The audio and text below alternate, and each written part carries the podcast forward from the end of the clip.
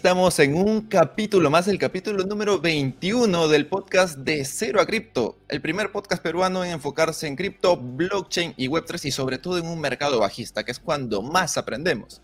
Y hablando de eso, pues el precio está en 19.300 dólares de Bitcoin, pero eso es lo que menos nos debe importar. Lo que más nos debe importar es toda la tecnología que se esconde detrás del precio de cada ecosistema. Y para eso una semana más tenemos al gran Alain Gode. ¿Cómo estás, hermano? Hermano, ¿qué tal? ¿Cómo estás? Hoy día estoy súper emocionado porque creo que vamos a tocar uno de los proyectos que más me gusta y en verdad uno ha esperado por este podcast o este capítulo bastante tiempo.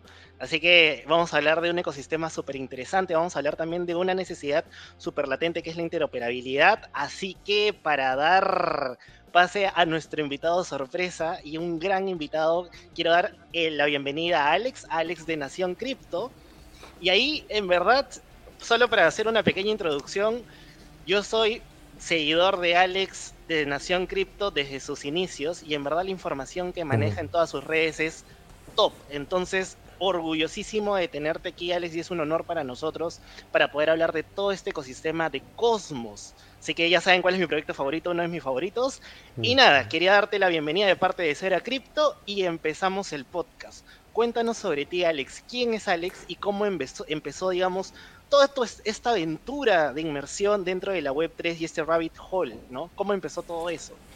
Bueno, bueno, muchas gracias por invitarme. Antes de arrancar a contarles esas cositas, muchas, muchas gracias de verdad por, por tenerme aquí, porque como como siempre se habla y como también les contaba tras bambalinas, eh, me emociona mucho poder compartir las cositas que uno puede aprender ahí durante los años con personas que tal vez lo necesitan y están pasando por un momento en que es clave y fundamental tener este, este conocimiento extra.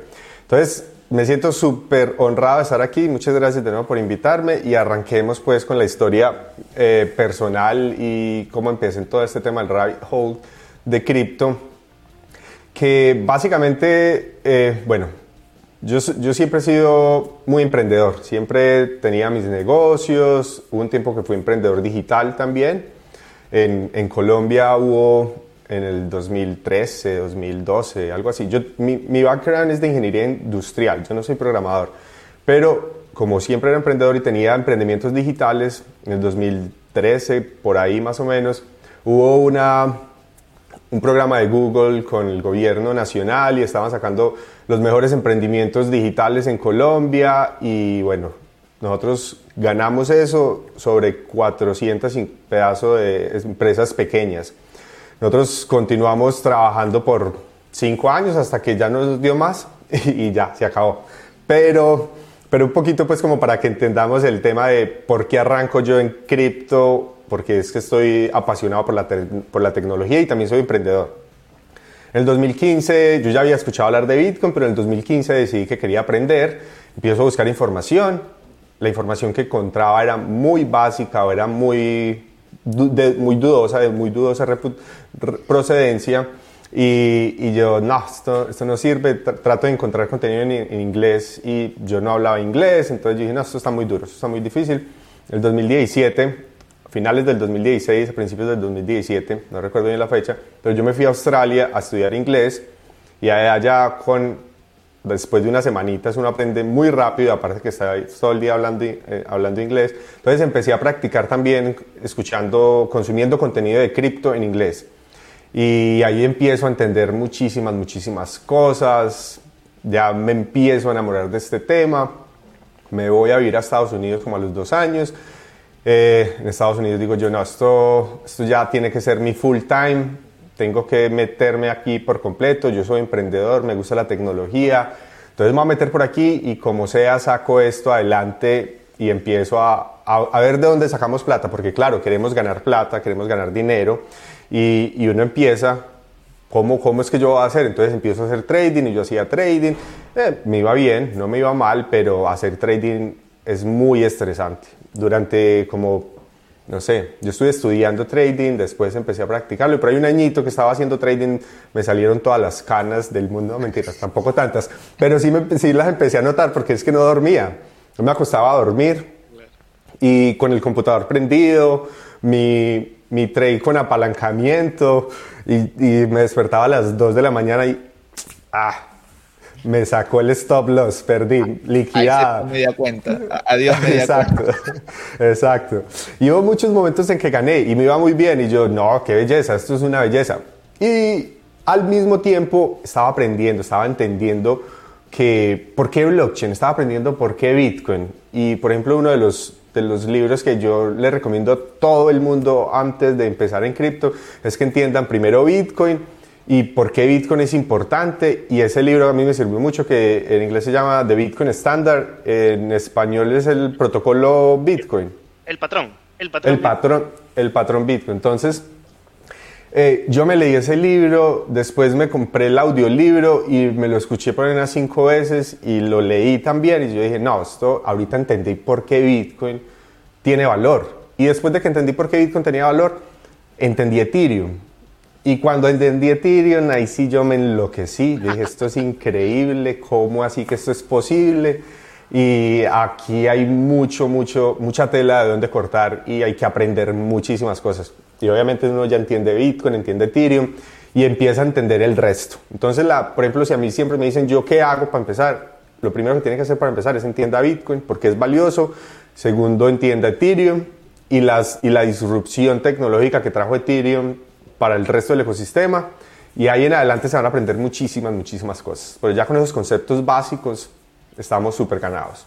Claro, ahí por ejemplo yo también este, tuve ese paso a paso debido a que para que uno pueda valorar, digamos, los otros ecosistemas tienes que entender qué es lo que les falta a los que ya existían para que estos otros existan al fin y al cabo, ¿no? Porque básicamente Ethereum nace porque comienza a nacer todo este Ethereum Virtual Machine, y comienzan a ver las de apps que no habían en Bitcoin, comienzan a ver los tokens que no habían en Bitcoin, porque Bitcoin es básicamente una moneda para, su, para una blockchain para la moneda BTC.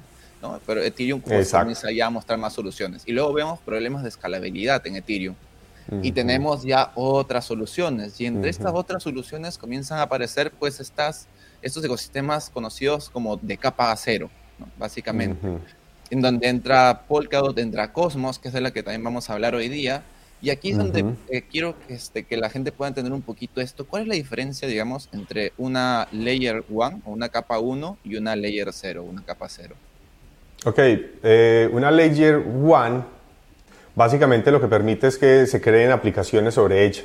Caso específico Ethereum, es una blockchain donde más aplicaciones se pueden montar, pero estas son solamente aplicaciones que van a utilizar el mismo mecanismo de consenso de la ledger donde están montados en el caso contrario, en el caso opuesto que es la capa cero, es donde blockchains se pueden agregar. Y al agregar blockchains entre ellas, todas estas blockchains son independientes, son soberanas, se benefician de muchas cosas y hay diferentes, hay diferentes aspectos de los que pueden beneficiar. Si estamos en Polkadot se benefician de una cosa, si estamos en Cosmos se benefician de, de otra cosa.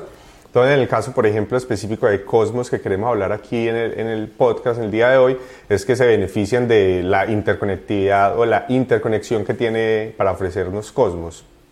Claro. Entonces, eso es una locura, ¿no? Porque, por ejemplo, cuando uno recién entró en, cripto, uno ya se le explotaba la cabeza con Bitcoin de poder, digamos, mover tu dinero sin intermediarios.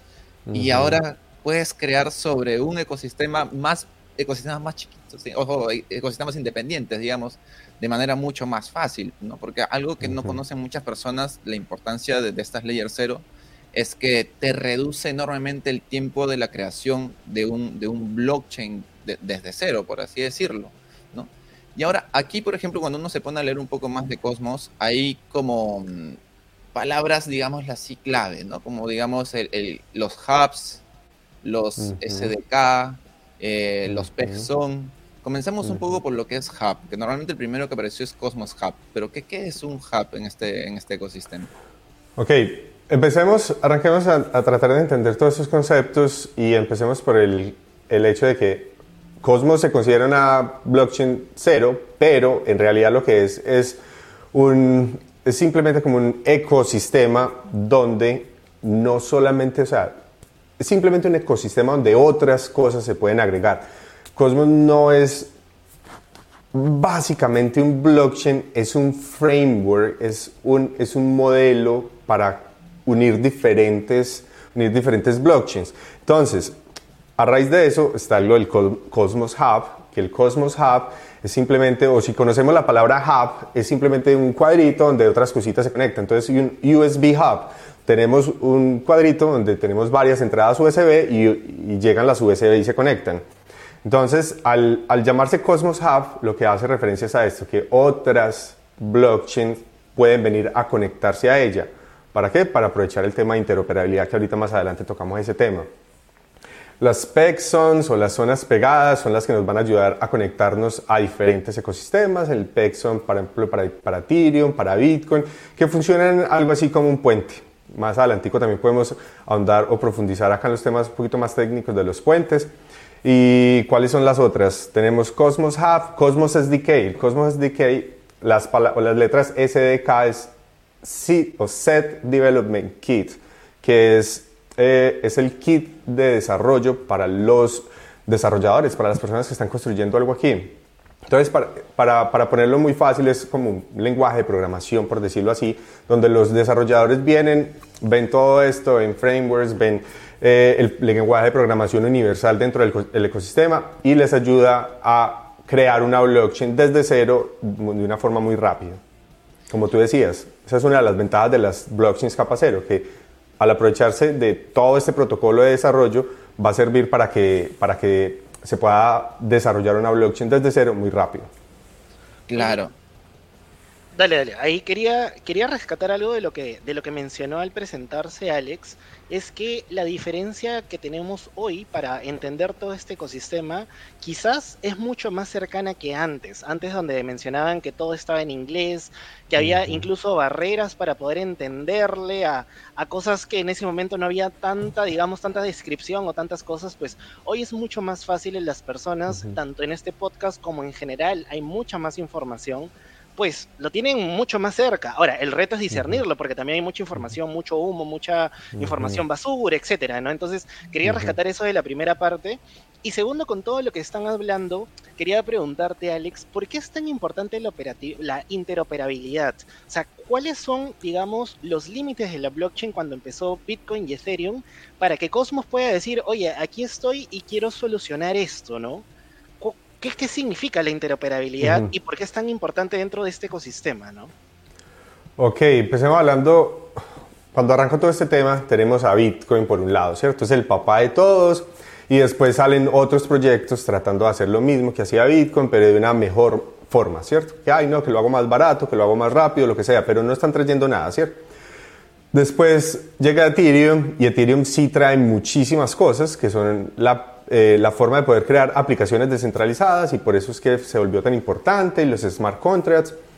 Pero llega el momento en que dicen, no, necesitamos traer liquidez desde Bitcoin, que es donde está la mayor cantidad de dinero, necesitamos traerlo también hacia Ethereum para que el, para que el ecosistema de Ethereum pueda como florecer mucho más.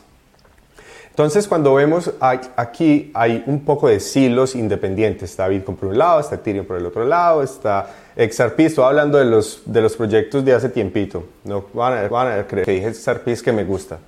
No. Eh, están todos estos ecosistemas, pero son independientes. No se puede hacer nada entre, entre las diferentes blockchains. Lo que está en Ethereum se queda en Ethereum y ya, lo que está en Bitcoin y chao. Entonces, se empieza, se empieza a ver el concepto de que no va a haber una sola blockchain ganadora, o sea, no va a ser Bitcoin sola, no va a ser Ethereum sola. El futuro, y de hecho creo que es Vitalik o de pronto es Gavin Wood que dice, el futuro es multi-chain, no es de una sola. Y para que el futuro sea multi-chain necesitamos encontrar una forma de que se puedan comunicar entre ellas. Y al empezarse a comunicar, entonces ahí es cuando empezamos a decir interoperabilidad. Necesitamos que las blockchains sean interoperables, que se comuniquen, que puedan pasar tokens de un lado a otro sin, sin ningún problema. ¿Y por qué, es, por qué es importante? Si de pronto, para un poquito como de contexto, irnos unos 50 años atrás, cuando, el, cuando Internet, por ejemplo, estaba arrancando. Al principio no había solamente un protocolo de comunicación entre, entre las computadoras y el Internet nunca llegó a ser lo que era hasta, o lo que es ahorita hasta que se implementó un protocolo estándar para que todos se pudieran conectar. Entonces ahí estamos hablando de interoperabilidad en una, en una industria que es muy similar a la de blockchain porque es una industria tecnológica y es Internet, la evolución del Internet prácticamente. Entonces estamos viendo que antes no había interoperabilidad, los computadores no se podían conectar, no había tanta información, no habían tantas aplicaciones, no habían tantos usos, hasta que se creó el estándar que se llama TCP/IP, si no estoy mal, y desde ese momento Internet explota. Entonces, ¿por qué es importante la interoperabilidad? Porque la interoperabilidad nos va a permitir crecer de una forma mucho más rápida, nos va a dar casos de uso que no conocemos, que no entendemos en este momento y, es, la forma natural de la evolución. Claro. Y ahí como para que las personas entiendan, digamos, cuán grande es este tema de Cosmos, ¿qué blockchains ya han utilizado estas herramientas que, brinda Cosmos para construir sus, propios ecosistemas? Hay, hay muchas muy grandes, hay muchos proyectos que, me gustan mucho, que están dentro de Cosmos, pero en este momentico hay casi 50 blockchains conectadas, estamos como en 47 blockchains conectadas con el estándar, construidas con el Cosmos SDK o el Set Development Kit de Cosmos y comunicadas entre ellas a través del IBC, que es una de esas partes clarísimas que hay que entender dentro de Cosmos, que es el Inter-Blockchain Communication, que es el protocolo que hace que todas estas blockchains se puedan comunicar entre ellas. Entonces, dale. No, ahí, ahí quería, quería también eh, agregar de repente que la gente pensará, oye, la interoperabilidad solamente es poder mover tokens entre, entre blockchains, pero también estamos hablando de data, de información, o sea, la importancia de poder de repente eh, hacer casos de uso, de repente tener un protocolo de préstamos conectado con un protocolo de NFTs y conectado con un protocolo de tokenización y conectado con un protocolo y así sucesivamente. Entonces, creo que lo que tú dices es, tan cierto en el sentido de que hoy todavía no conocemos todos los casos de uso que pueden haber. Por ejemplo, hace, hace un par de días estaba hablando con una persona que me decía, mira, la web 2 tiene tantos años y recién se creó TikTok hace un par de años y ha revolucionado este mundo. Entonces, se imaginan que la Web3 estamos recién en los primeros añitos, entre comillas. Todavía esto tiene para largo y con diferentes casos de uso de interconexión y todo lo demás. Entonces, quería agregar esto. Y ahí quería ahondar un poquito en el, en el IBC, este, Alex, que nos cuentes de repente qué diferencias tienen con los puentes que ya conocemos. A ver, eh, quizás para entender un poquito sería importante definir qué es un puente actual y por qué nacieron los puentes para interconectar diferentes blockchain y en qué se diferencia este IBC que todo está bajo un mismo ecosistema, ¿no? Ok. Los puentes, empecemos con el contexto de los puentes. Los puentes se crean como esa primera solución de interoperabilidad. Entonces, como les dije ahorita, tenemos a Bitcoin, tenemos Ethereum. Ethereum necesita la liquidez para que su ecosistema florezca y se crea un puente que es, en algunos casos es un smart contract, que lo que hace es coge tu Bitcoin, lo pone en una bóveda y te da una representación de este Bitcoin, pero que sea compatible con este nuevo blockchain. Entonces, eso, es lo que le llamamos, por ejemplo, Wrap IT o Wrap BTC, que es simplemente poner el Bitcoin, lo metemos en una bóveda, que como les dije ahorita, puede ser un smart contract y el smart contract lo hace independientemente, solito, o puede ser una empresa custodial. Y ahí es donde empiezan a haber muchos problemas, porque un smart contract puede tener muchos problemas de muchas vulnerabilidades. O una empresa custodia puede decir, custodia de pronto para contextualizar también, para, para explicar las palabritas, custodial es que tú, lo, se lo das a una empresa y la empresa lo guarda y dice, confía en mí que yo te lo devuelvo. Yo te voy a dar este representativo de Bitcoin y te lo voy a poner en Ethereum y cuando lo quieras sacar, yo te lo devuelvo. Pero estamos, ahí no hay, ahí no hay descentralización, estamos estamos teniendo un, tercer paria y un tercer miembro, ¿cierto? Que tiene que ser confiado por nosotros. Entonces, esas, esos son los puentes, de esa forma funcionan. Ahí pueden haber diferentes variaciones, pero son como los que conocemos. Y después, la forma en que IBC lo hace es totalmente nativo y es una forma que es, no es un puente, sino que todo lo que se conecte con IBC, o sea, que está creado y es compatible con IBC, es es, está basado en el mismo lenguaje, está basado en el mismo framework y por ende todos los tokens dentro de las diferentes blockchains que se comunican a través del IBC tienen blockchains, eh, tienen tokens nativos y no necesitan hacer un wrap aquí, por ejemplo, o no necesitan eh, acudir a un tercer miembro o a un third party para que les ayude a mediar todo el proceso.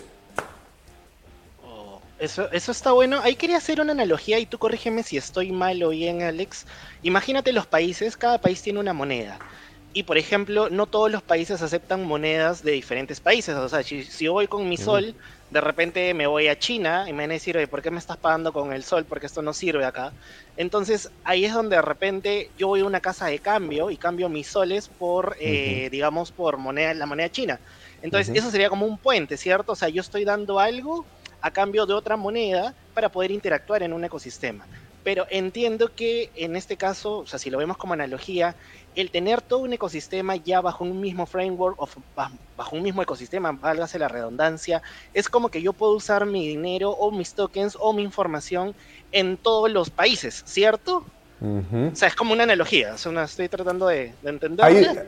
la analogía está muy buena en el, en el caso de que hablamos de diferentes países, si yo viajo y ya no me la reciben, Está muy buena, me gustó mucho, de hecho nunca lo había pensado de esa forma, voy a, empezar a, usarla también, si me das permiso. y eh, ahí, hay, hay, algo un poquito, eh, digamos, para completarla, ¿cierto? Para completar esta analogía.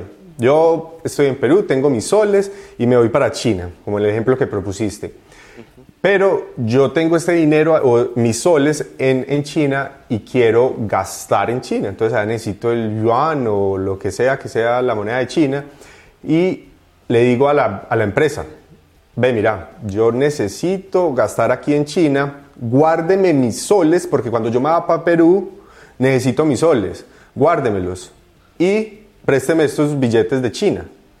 Y de pronto, ¿cierto? Funcionaría así digamos que, porque tú también podrías decir, no, pues entonces me voy después para Perú y allá los, hago el mismo cambio, ¿cierto?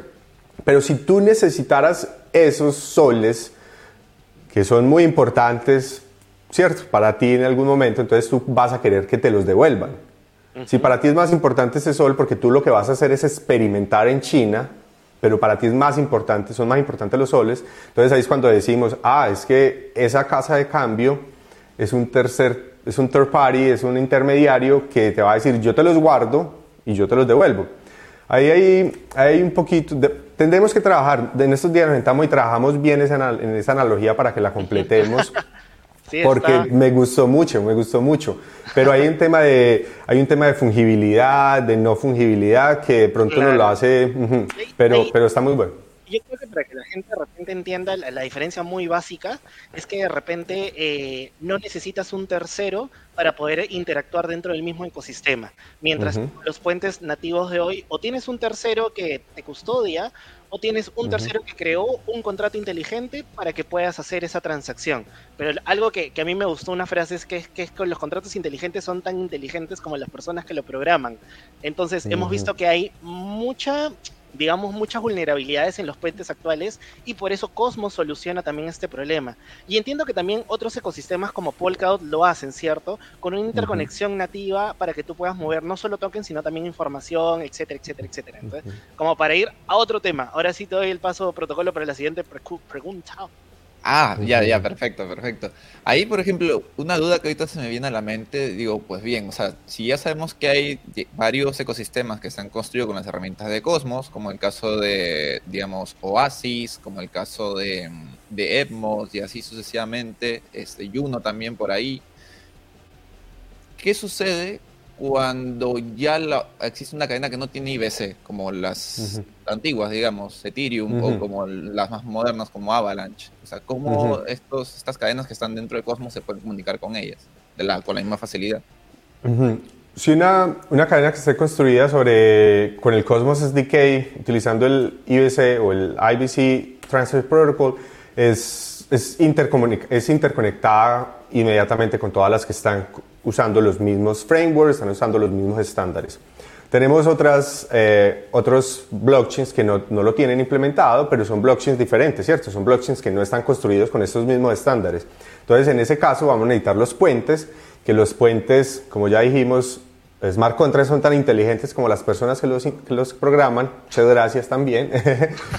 y, y, entonces es, ahí ya empiezan, hay muchos problemas. De seguridad hemos visto que en los últimos meses o en los últimos año y medio más o menos que llevan utilizando los puentes como más fuertemente, han habido muchos exploits donde se roban o se pierden 60, 200 millones. Entonces son muy inseguros. Incluso el mismo Vitalik dice que los puentes no son chéveres, que no le gustan mucho, tienen muchos problemas. Oye, y, ahí, ahí, hay un proyecto dentro del ecosistema de Cosmos que, corrígeme, tiene una especie de nexo con la Ethereum Virtual Machine, que es Enmos. ¿Podrías comentarnos cómo es que este Enmos puede hacer esta conexión entre Cosmos, que es el IBC, versus una blockchain de afuera, que es Ethereum? ¿Cómo funciona así, a, grandes rasgos, no? Ok, es, esa parte es muy, muy interesante porque nosotros decimos, estamos buscando interoperabilidad, ¿cierto? Lo que queremos, porque sabemos que se necesita para el crecimiento del ecosistema, es la interoperabilidad. Y entonces llegan proyectos como Polkadot, llegan proyectos como dices, yo soy interoperable, pero soy interoperable con los que se conectan conmigo. Entonces, ¿qué pasa con el alrededor, cierto? ¿Qué pasa con los otros? Pues no son interoperables. Muy chévere tener que todo fuera interoperables. Pero hay proyectos muy buenos y ahorita aparte de les voy a contar de otro también que me gusta porque está solucionando una cosa que me parece muy buena, muy brutal, por decirlo de alguna forma. Y es, nosotros tenemos a Evmos, que como tú dijiste, es, está construido con Cosmos SDK, está construido con todo, con los protocolos para que sea interoperable dentro de Cosmos. Pero a su vez es un IBM o un Ethereum Virtual Machine, lo que le permite ser compatible con el ecosistema de, de, perdón, de Ethereum y a su vez compatible con el ecosistema de Cosmos. Entonces, cuando estamos trayendo un token de Ethereum, aquí un ERC20, hacia, a través de Evmos, estamos haciéndolo de forma nativa. Y eso a mí me pareció muy, muy loco porque nosotros estamos buscando interoperabilidad hace tiempo y llega, llega eh, Evmos y lo muestra. Entonces digo, no, esto, acá se está empezando a ver la interoperabilidad, ¿cierto? Acá estamos viendo cosas más, más locas. Y por el otro lado, en Polkadot tenemos a Moonbeam, por ejemplo, que hace algo parecido con su protocolo de comunicación cross. Eh, se me olvidó. Cross Messaging, bueno, Cross Chain eh, Messaging, una cosa así. XM20, ¿no? Ajá. Oye, hay... no me acuerdo. Hay, hay, hay, un proyecto que de hecho es una, es una, es una parachain de Polkadot. Ajá. Y ellos ellos están implementando WASM dentro de su parachain en Polkadot, que WASM es la forma en que se, se construyen contratos inteligentes dentro de, dentro de Cosmos. Entonces, ellos, al ser una parachain de Polkadot y de, y de Kusama, ellos ya hicieron experimentos, yo tuve una entrevista con ellos hace poquito y nos, hicieron, nos contaban que tienen un experimento donde Conectaron dos parachains en Polkadot y en Kusama utilizando IBM. Ah, sí, IBM. IBC. IBC. Oye, qué loco. Ajá. Oye, es muy... ¿Y, se puede ver el nombre? Sí, es, el proyecto se llama Composable, que ellos de pronto no han oh. contado que ya lo hicieron, pero ellos lo hicieron. A mí me pareció, me pareció muy loco y ellos también son compatibles con, con IBC al, estar también utilizando el, el WASM, el Cosm WASM. Claro. Nosotros tuvimos en el canal también el, el, creador, o Ethan Frey, que es un man de Alemania súper loco, que creó todo este framework de, de, de Cosm WASM, y es una forma de crear esos lenguajes inteligentes ahí. Eh, entonces, mm. Solo para que la gente nos entienda, a ver, Polkadot es otro, es otro ecosistema que también busca la interoperabilidad y, es, y este proyecto lo que está haciendo es crear, digamos, dos, dos protocolos, para digamos algo así, que se comunican tanto con Polkadot y a la vez se comunican con Cosmos. Entonces, esa vaina está loquísima porque, o sea, yo sabía que Composable está dedicado a la interoperabilidad porque ya tenía este, digamos, este puente de NFTs con Mosaic, pero no sabía de esta vaina y este es un alfa de verdad para, para el podcast y en general. Entonces, a, a mí me gustaría rescatar muchísimo cómo estamos, digamos, avanzando dentro de esta tecnología cripto en general para que la gente pueda entender y cómo ya se están interconectando digamos, dentro de un ecosistema, pero también con otros, tanto con Ethereum por un lado, con Polkadot. Entonces, yo me imagino que son como redes neuronales, ¿sabes? Yo me imagino que tanto Polkadot y como Cosmos son como dos redes neuronales que están empezando a abrir ramas por todos lados para que haya, digamos, sinapsis o, digamos, conexión entre unas y otras. Entonces, yo creo que al final vamos a vivir en un mundo súper interconectado donde quien no esté conectado, pues simplemente no, no va a tener ningún tipo de, uso escalable, porque recordemos que la interconexión también ayuda a la escalabilidad. Y ahí corríjame si me equivoco. sí, total. Buenísimo. Qué loco. Está, muy bueno. Imagínate que yo, yo hice esta entrevista hace como una semana, pero yo estaba viajando de Estados Unidos a Colombia, ahorita estoy en Colombia para los eventos y no la he podido sacar. Y aparte me toca agregar los subtítulos porque la entrevista era en inglés, entonces no la he podido sacar. Entonces que el Alpha League salió aquí primero que en el canal de Nación Cripto.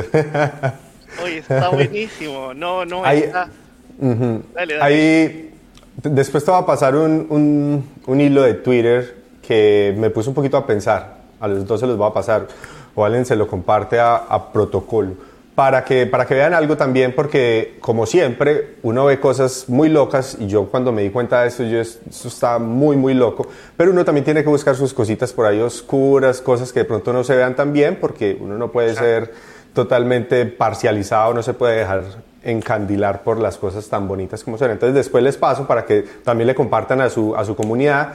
No sé mucho de la vericidad, no, veracidad, veracidad del, del, de la información que está ahí, pero se las voy a pasar para que, para que tomemos decisiones más, pues con un contexto más amplio. Claro. Pero está, pues, está, está, muy bueno, está muy bueno. Igual a toda la gente que nos está escuchando desde Spotify y YouTube, si quieren ver la entrevista completa, lo vamos a estar dejando el link en la descripción del canal de Nación Cripto para que puedan, puedan verlo ahí también. De ahí, ah, ahorita se me acaba de ocurrir una, una pregunta y de ahí todavía el pase a la porque te veo como súper emocionado con toda esta información que está, está como en su prime ahorita, ahorita la pero entonces, este, ahora yo tengo esta consulta sobre Edmos. Ya sé que, o sea, ya, entonces Edmos tenemos como la conexión con Ethereum, pero también estuve viendo, por ejemplo, están estos hubs, digamos como Bitcoin Hub, que se conecta a través de una PEXON. Y tengo entendido que también debería haber un, un Ethereum Hub que se conecta con la Plexon, ¿no? O sea, ¿cuál es la diferencia, digamos, en ese caso de ese Ethereum Hub con Evmos? ¿O cumplirían la misma función al final, pero por diferentes canales? Básicamente se cumplen funciones muy parecidas, o sea, simplemente estamos trayendo, estamos trayendo eh, liquidez, por decirlo de alguna forma, o estamos simplemente conectándonos con otros ecosistemas, pero, pero o sea, la forma, la forma nativa en la que se, con la que se creó desde Cosmos era a través de esas zonas PEG. Eh, ellos tienen, tienen eh, características diferentes en cuanto a que al ser hub se pueden comunicar con diferentes, con diferentes zonas dentro del mismo ecosistema, pero básicamente esto está llegando como al mismo nivel en este, en este momento. Y por eso a mí me emocionó tanto Evmos que yo creo que los que recibimos eh, airdrop de Evmos fue, ha sido una belleza y ha sido una bendición durante todo este bear market porque nos ha sostenido de una forma linda, linda. Sí. e incluso la tasa de staking de Enmos, y ahí corrígeme Alex, empezó en más de mil por ciento por un tiempo muy largo, muy largo. Entonces la gente que tuvo el airdrop lo pudo poner en staking y las recompensas han sido, y el verdad el valor de Enmos ha fluctuado bastante bien dentro del bear market, ahorita estando en más de 2 dólares, si mal no me equivoco. Entonces... Eso está, está buenísimo. Y algo que también quería rescatar, que es importante incluso para mí que estoy emocionado, es que lo que ha dicho Alex es clave en el sentido de que no solamente ver la parte positiva de algo que suena súper bien, sino también ver un poco la parte, digamos, eh, las opiniones también en contra, porque eso te ayuda a tener el panorama completo para entender algo y tomar decisiones, sean de inversión, sean de análisis o sean lo que sea, ¿no? Entonces, aquí quería regresar un poco a este temita de Cosmos para que la gente también pueda entender. Mucho se habla del staking, ya la gente tiene de repente el staking o como nombre en su cabeza, pero en el caso de Cosmos, ¿cómo es que funciona todo este mecanismo de consenso y cómo son, digamos, eh, tanto si yo quiero dejar mis monedas en staking como un usuario de pie y que tengo un poco de dinero y que quiero hacer eso, o de repente algo más ya establecido como tener un nodo dentro de este ecosistema, ¿no? Ok.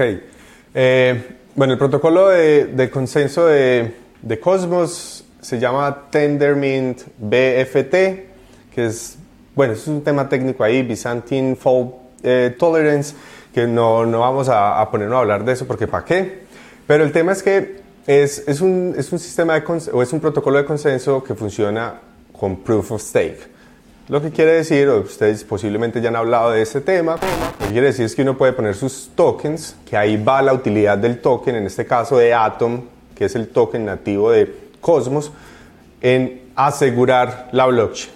Asegurar la blockchain de atacantes, asegurar la blockchain de muchas formas. Entonces yo personalmente, como dueño de Atom, puedo poner a hacer staking, hacer stake o stackear mis tokens a través de una interfaz que, se, que la, puse, la puso muy fácil, que es Kepler Wallet, la pone súper, súper fácil.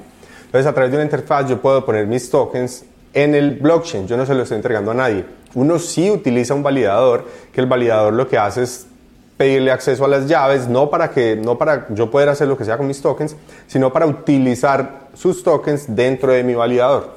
Ahorita hablamos un poquitico del proceso de montar un validador y todo, pero es simplemente como usuario pongo mis tokens a través de un validador y el validador agrega nuevos bloques y de esa forma se asegura la red, se continúa con el proceso de consensos, que todas las cosas estén pasando bien y el usuario final recibe un, un porcentaje de, digamos, como de retribución por ayudar a asegurar la red. En el caso de Cosmos, por ejemplo, en este momento está como en el 18% APY o APR, o como annual per, sí, como el es que siempre, como dice uno estas cosas en inglés, siempre le olvida. Pero es como el porcentaje anual, 18%. Listo. Entonces, eh, hasta ahí, ¿cómo funciona? Proof of Stake, eh, se llama, el, mecanismo de consenso se llama eh, Tendermint BFT y listo las personas pueden asegurar la red, 18% de utilidad y ahí es cuando vienen los, los nodos. Entonces las personas que de pronto tienen un conocimiento técnico o que de pronto quieren aprender, dicen yo quiero ser parte, porque es que si esto es un mecanismo de consenso y esto, y esto, es descentralizado, se supone que cualquier persona puede participar.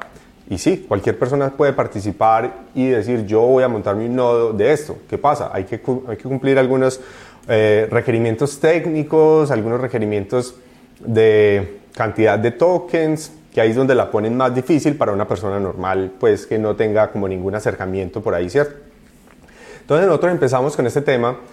Eh, cuando digo nosotros es porque de pronto las, las personas saben que Nación Cripto y Aldes y de pronto el profe salen los videos por ahí. Nación Cripto arrancó con, con la historia que les conté ahorita, Después de eso empecé a hablar con el profe, que ahorita hablamos de, pronto un poquito, y también un amigo muy cercano o un amigo que en ese momento no estaba tan cercano, con el que yo fui a la escuela o al colegio, empezamos, estudiamos juntos en el colegio, y él siempre fue muy inteligente y él el más inteligente como el departamento del estado donde nosotros vivíamos, o sea, un man súper brillante. Y él se dedicó, y él se dedicó a, hacer, eh, a estudiar ingeniería en sistemas y después se especializó en, en redes y en, y en, ¿cómo se llama esto? Él siempre me lo dice, a mí siempre me olvida.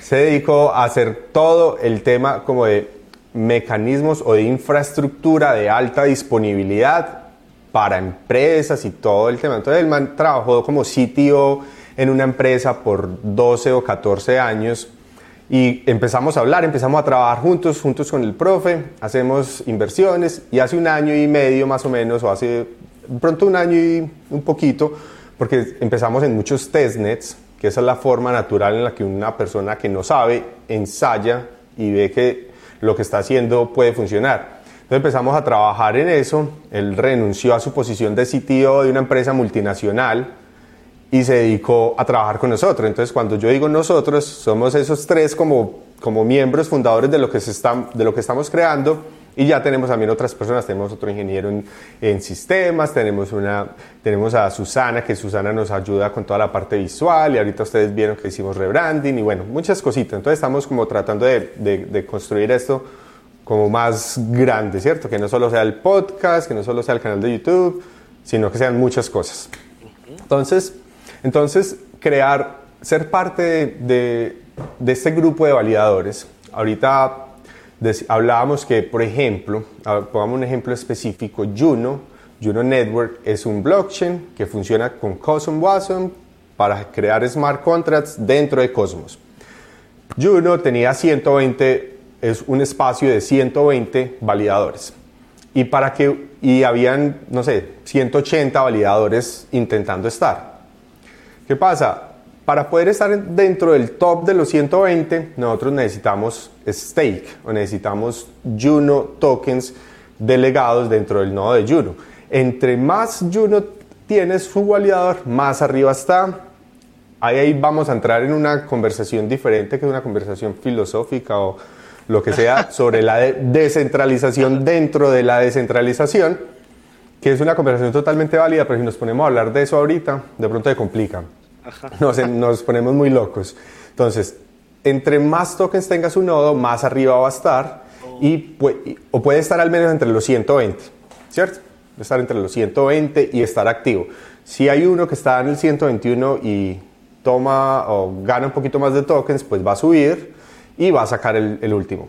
Entonces aquí por eso es que yo decía que esta es la parte que le pone un poquito más difícil a las personas que de pronto no tienen eh, o una comunidad que le ayude haciendo staking en el nodo de uno o conexión con equipos, porque nosotros eh, a, los, a los de Juno los conocimos en Lisboa, en el Cosmos pasado en Lisboa, y nos volvimos amigos y entonces venga uno de los fundadores dijo, yo les delego en el nodo de ustedes, entonces, claro, eso le ayuda y lo sube a uno un poquito. Entonces, hay, cositas que hay que tener en cuenta. Si uno quiere hacerlo, primero hay que empezar a, o sea, la parte técnica es súper clave, que no es una cosa que diga, no se puede hacer. De hecho, nosotros desde Nación Cripto estamos sacando documentación técnica en español y lo hemos compartido en blogs y estamos creando esa documentación para que cualquiera puede hacerlo desde su casa. Ya es cuestión de ellos que empiecen a crear sus conexiones con los proyectos, que generen comunidad, que creen comunidad para que tengan el, el apoyo y poder tener su nodo en, en, estos, sets, en estos sets activos. Claro. solo, disculpe el protocolo, quería hacer un recap nada más para que se entienda la diferencia entre el staking y el nodo. El staking finalmente es lo que ya la mayoría conoce, que con un monto, digamos, mínimo, nosotros podemos comprar, en este caso, monedas Atom o Juno, que está dentro de este ecosistema, y ponerlas a hacer staking y ganar un rendimiento pasivo del 18-14% más menos, por ahí. Eso es como que algo tan simple como dar un par de clics y dejarlas bloqueadas por un tiempo y que ganen recompensas. Lo que hemos hablado ahorita con Alex es ya tener un nodo validador, que digamos es un paso más eh, un poquito más complejo porque tiene algunas barreras de entrada tanto técnicas como de capital. Usualmente para ser un validador eh, necesitas un monto de dinero mucho mayor y con lo que acaba de comentarnos que es como una especie de competencia, quien tenga más, entre lo que pone el equipo y lo que pone la comunidad. Eso está buenísimo porque una sola persona o una ballena te puede mover y te puede ayudar muchísimo a subir dentro del de este ranking de validadores. Entonces, solo para que se entienda este nuevo validador, son las personas que validan, entiendo, los bloques de, y atraen gente de los staking, de la gente que quiere hacer staking. Entonces, por ejemplo, yo que soy este usuario de pie, tengo mis Yunos en el validador de Nación Cripto.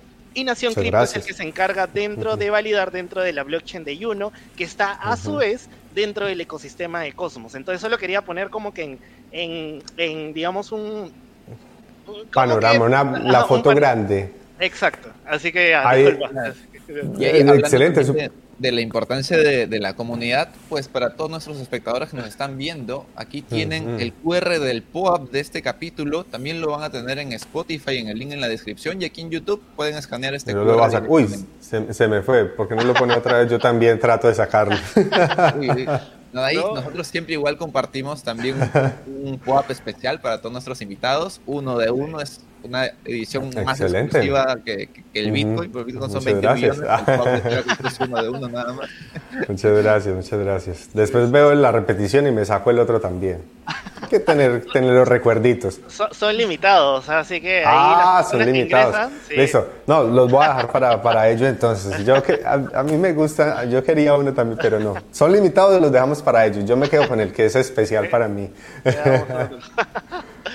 Oye, no, está, está bueno. Dale, dale. Ahí, por ejemplo, estoy hablando un poco del, staking y uno de los puntos, digamos, por los cuales eh, Cosmos como tal también se hizo, digamos, muy conocidos por el lado especulativo, es el tema de los airdrops, ¿no? Que tuvo este, desde mi punto de vista, o sea, de lo poco que conozco, es como el primer ecosistema que hace eso. O sea, digamos que, o sea, comienza a ser una cadena de airdrops. Es como que en, el tema de, para blockchains nuevas, ¿no? Si yo tengo, digamos, Atoms, luego puedo, tengo la opción de ganar Osmos, tengo la opción de ganar Junos y así sucesivamente. ¿Cómo es que funciona ese, esa cadena de airdrops? Eso, eso fue una de las cosas que también me llamó mucho la atención. Claro, uno quiere, o sea, uno quiere que le regalen cosas. ¿Quién no quiere, cierto? Eh, tengo la gorra un poquito torcida y me la muevo para el otro lado y queda más torcida. eh, todos, de pronto los que estamos aquí ya hace dos años más o menos, eh, nos dimos cuenta del airdrop de Uniswap. Ese arrancó toda la fiebre de los airdrops eso fue una belleza. Yo estaba despierto, yo me desperté un día, tenía como tres cuentas de Uniswap porque había hecho videos en YouTube para explicarle a la gente. Y, y yo veo eso, ¿cómo así que están regalando 1.200 dólares? Eso no lo regalan a cualquiera, ¿cierto? y tres cuenticas, muy rico. No vendí de una, yo vendí después. A mí me fue muy bien con ese airdrop de Uniswap y a mí me ha ido muy bien con airdrops en Ethereum porque yo súper fanático de ensayar cosas en Ethereum para el canal. Entonces, entonces es excelente. Cuando empiezan a ver los airdrops en Cosmos, Cosmos lo hace de una forma también muy inteligente porque los proyectos que salen, bueno, empecemos con la pregunta de por qué un airdrop. ¿Para qué? ¿Cuál es la, cuál es la naturaleza? ¿Cuál es la respuesta aquí? Mucha gente dice, no, es que le están regalando plata a la gente, ¿cierto? Y sí, es un mecanismo de regalar plata, pero a, su vez es un mecanismo de eh, adquisición de usuarios o adquisición de personas que van a utilizar sus herramientas. Entonces, ellos en ese momento no les cuesta nada decir, yo tengo 100 millones de tokens y les voy a regalar a cada persona que ha utilizado mis eh, aplicaciones, les voy a regalar 400 tokens porque eso si no hay un mercado abierto, es un producto nuevo, pues eso no tiene ningún problema, eso no les cuesta nada a ellos. Tiene valor cuando la aplicación o cuando la solución que ellos están creando es tan buena que muchas personas la quieren usar. Y hay unas, hay unas ideas especulativas y dicen, oye, esta gente está sacando unas cosas muy interesantes, voy a, voy a comprar más el token, entonces acá hay una, relación, una reacción del mercado, el precio sube y los tokens se vuelven mucho más costosos y por eso ya los airdrops se vuelven tan interesantes. Entonces, Atom es Atom solito y la gente que hacía staking de Atom eh, fue muy, ha sido muy beneficiada con airdrops de proyectos que vienen acá. Entonces ya sabemos, un proyecto nuevo que viene, se lanza en el ecosistema de, Atom o de Cosmos porque le encanta la interoperabilidad, porque le gusta todo lo que, estamos, todo lo que hemos hablado. Y si yo tengo un producto que yo seguro me vería muy beneficiado si 1% de los usuarios o de los stakers de Atom me siguen utilizando. Entonces les voy a regalar el, airdrop. Y así atrae nuevos clientes, atraen usuarios, etcétera, ¿cierto?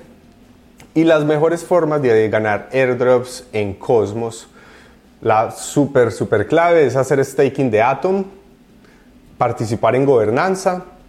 Staking de Juno también da muchos, muchos airdrops. De hecho, hace poquito eh, hice un video hablando de, de, de, este mismo tema, de airdrops en Cosmos, y he hecho un, un poquito más hablando de un airdrop de Arbitrum, que es, es, la segunda capa de Ethereum. Pero entonces, airdrop de staking de Juno, en todo eso, cuando diga staking, también póngalo ahí, participar en gobernanza. Para participar en gobernanza, como para hacer staking, simplemente con la Kepler Wallet, que eh, es muy fácil instalarla, es muy fácil de utilizar. Entonces, staking de Juno, Atom, Osmo, que es de Osmosis, staking de Evmos y tal vez staking de Secret también nos, da, nos hace como elegibles para, hacer, eh, para recibir airdrops de proyectos nuevos. ¿Por qué? Porque, por ejemplo, en el caso específico de Juno, si van a stackear Juno, lo hacen en el nodo de Nación Cripto, por favor. En el caso específico de Juno, en Juno se van a crear otras aplicaciones y las aplicaciones posiblemente van a traer tokens.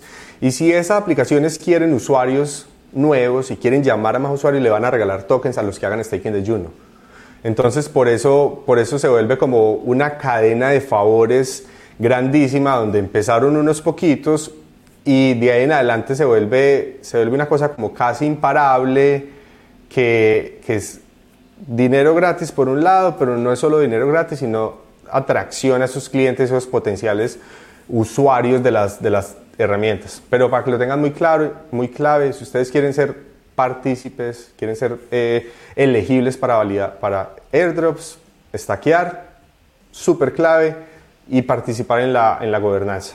Y ya les mencioné, Atom, Juno, Edmos, Osmo y Secret Network son como claves, son como los más claves. Secret Network es una locura, ¿no? Con el tema este de todo lo, que es la, la privacidad. Es... Total. O sea, está potente porque es, tengo yo entendido la primera que va a comenzar a construir de apps sobre un tema privado, ¿no? Porque tenemos monedas de Cash, pero que solamente son monedas de transacción. Y ya este Secret ya viene a, construir pues tokens y, y apps en todo este tema. Va a ser una locura cuando, cuando ese tema explote ese, ese ecosistema. Total.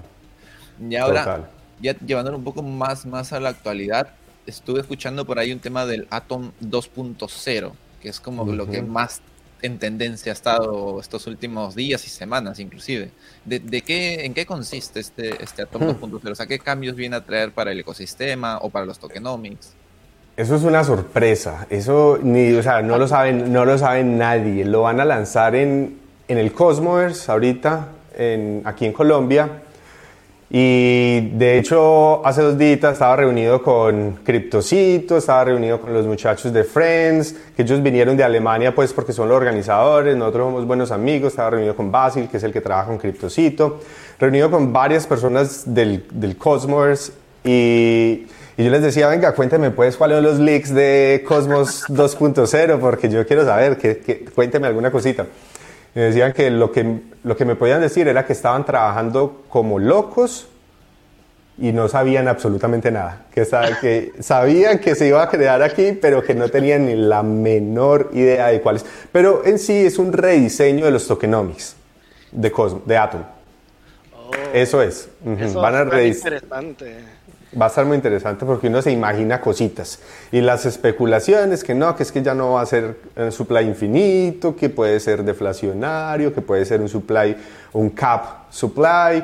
Entonces hay especulaciones, pero el tema es que son rediseño de tokenomics y, y esperemos a ver qué tan bueno va a estar.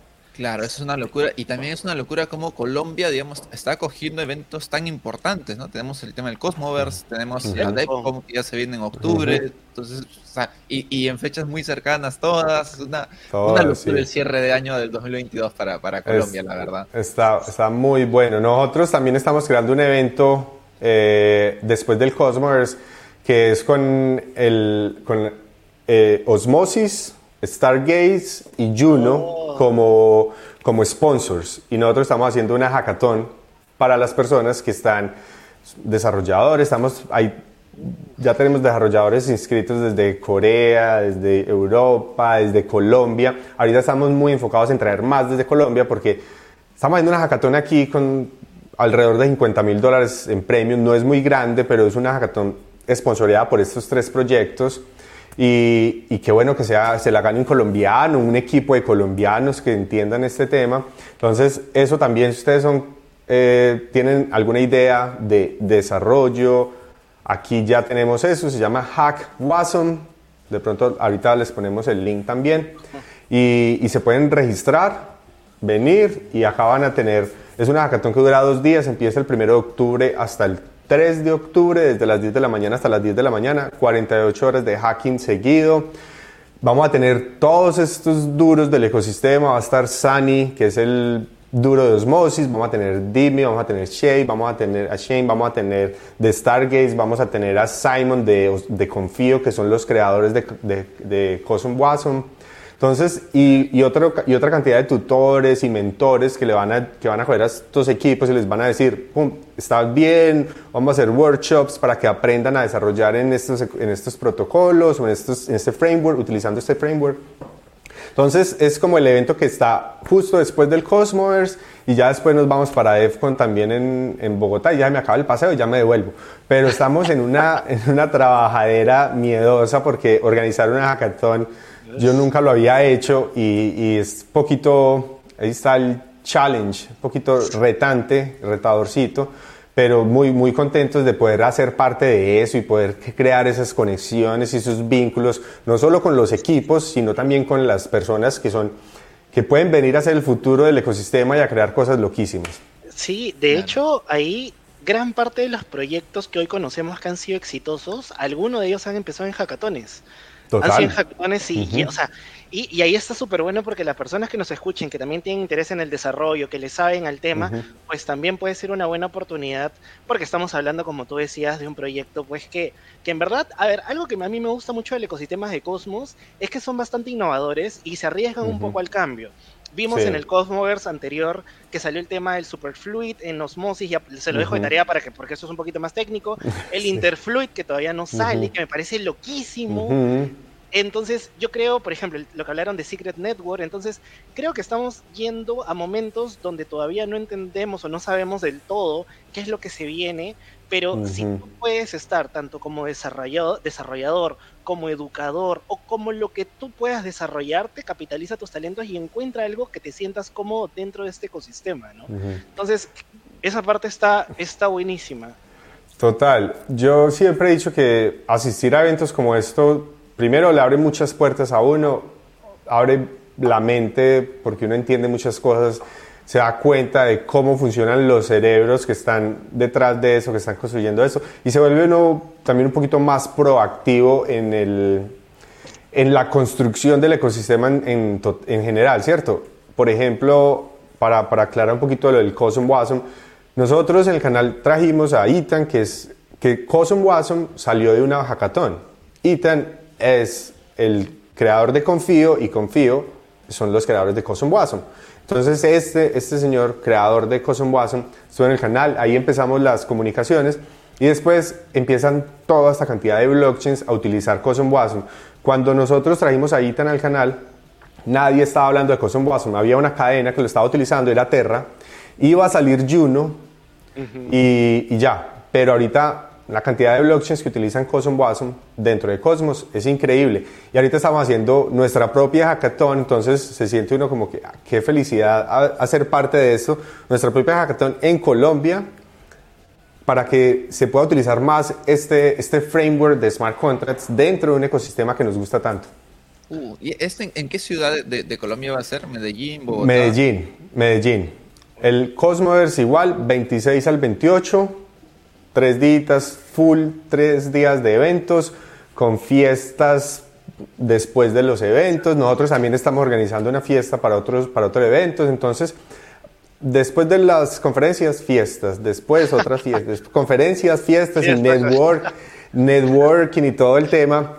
Y el primero de octubre arranca la, para que ellos puedan descansar, para que ya después de tanta fiesta se puedan desintoxicar un poquito y ahí sí se vayan para la, para la hackathon.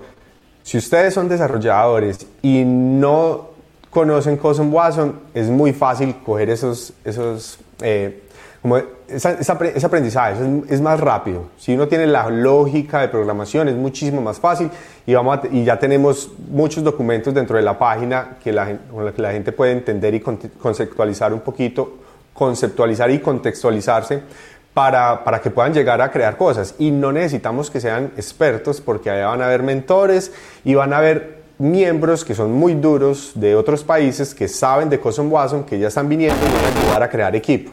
Acá se van a necesitar desarrolladores de aplicaciones, se van a desarrollar, necesitar desarrolladores de backend tradicional, desarrolladores de frontend. Entonces, las puertas, las puertas están abiertas para cualquiera que pueda desarrollar eso va a ser una, locura. Y, y, todo esto, digamos, lo vas a estar compartiendo también en tus redes sociales para, para que la gente tenga, o sea, quieras, si quieres saber más información de todo esto aquí, ¿a, qué redes pueden, pueden, ir?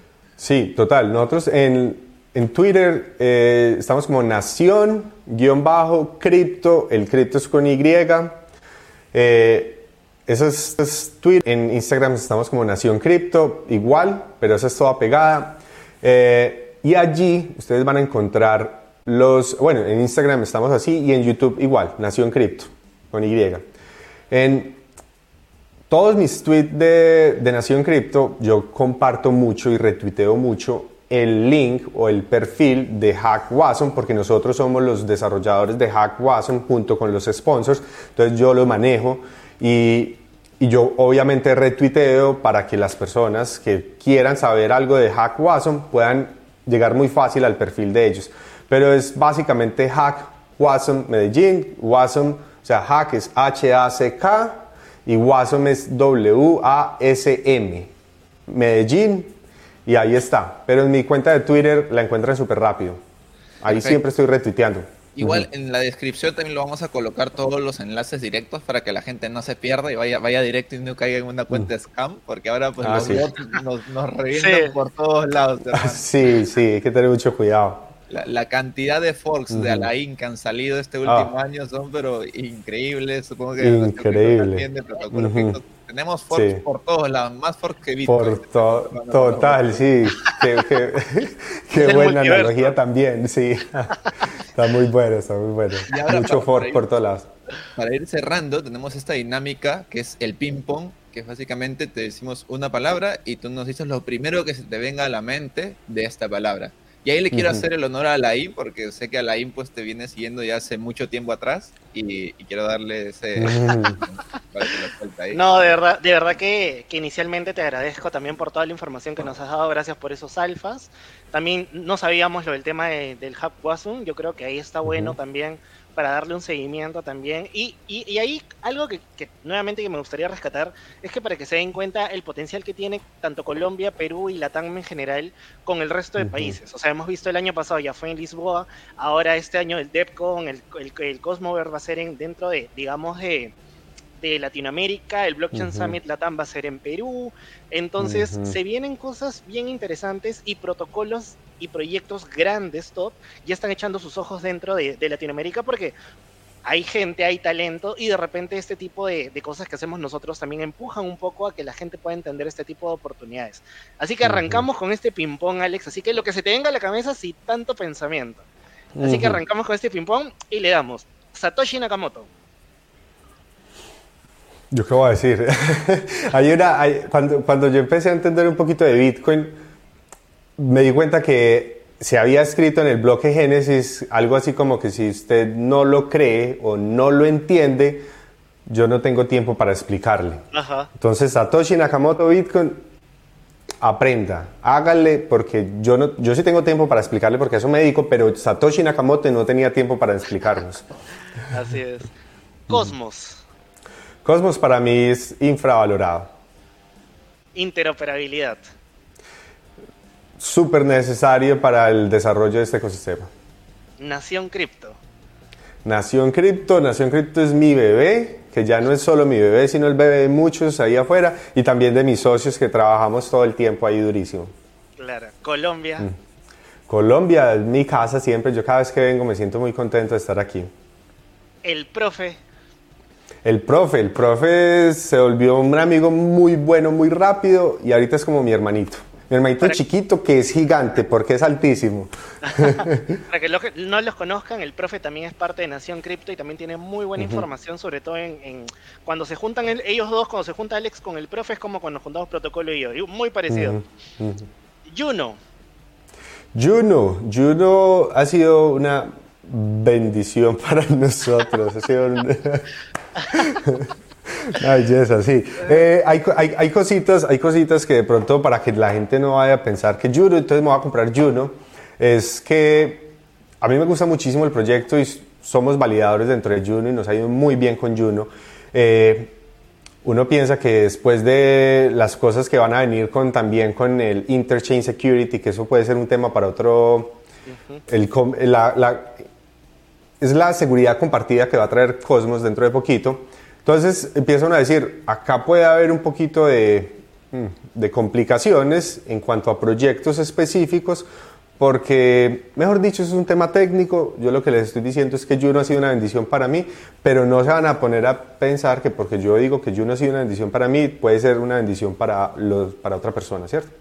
Sí, no, ahí siempre mm. investiguen, o sea, todo lo que decimos aquí recuerden que no es consejo de inversión, siempre tomen sus propias, digamos, decisiones y precauciones, porque efectivamente todo depende mucho del momento, de lo que va a venir en el Cosmover 2.0, entonces hay que estar siempre atentos. Y la última palabrita, descentralización. Descentralización para mí es democratización. Perfecto. Oye, Alex, nuevamente te queremos agradecer. Síganlo en todas sus redes. De hecho, yo conocí algunos proyectos también por, por Nación Cripto y agradecerte por todo lo que nos has brindado el día de hoy. Muchísimas gracias. Sigamos con esta, digamos, con este, con este compromiso de dar educación pues a, toda la gente en toda Latinoamérica, ¿no? Así que muchas gracias. Ahí solo no quería decirles que si están en Spotify, no se olviden que si les gustó este podcast, calificarnos con cinco estrellitas de preferencia, siempre en verdad. Y en, YouTube, si nos están viendo, por favor, suscríbanse. Si les gustó este contenido, denle like, activen la campanita para futuras notificaciones. Y nos vemos pronto en un siguiente episodio. Hay protocolo si quieres decir algo para cerrar. Sí, y para más información también recuerden que en la descripción está el enlace a los canales de Nación Cripto, que también suelta información muy, muy buena. Entonces, este, ya saben, suscribirse tanto a Nación Cripto como a De Cero a Cripto si quieren mantenerse informados durante todo este mercado bajista, que es donde más abunda la construcción tanto en tecnología como en comunidades. Sin nada más que decir, muchas gracias Alex por, por, darnos su tiempo aquí y un fuerte abrazo a toda la comunidad. Esperemos que haya disfrutado este, este intercambio de conocimientos sobre totalmente, totalmente. No, muchísimas gracias a ustedes por invitarme. Pasé muy bueno, nos reímos, estuvo muy chévere. Yo creo que se compartió buena información. Entonces, nada, súper honrado de haber estado aquí con ustedes y hablando una horita larguita que, de lo que nos gusta, de lo que más nos gusta hacer en esta vida. Cripto. Muchas gracias. Yo voy a tomar una fotico para que ahorita ah. nos salgamos por ahí en Twitter. Pongan por ahí el saludito. Pum. y listo. Muchas gracias. Muchas gracias. Gracias, Alex. Nos vemos entonces a todos. Y recuerden, manténganse descentralizados. Nos vemos. Exacto.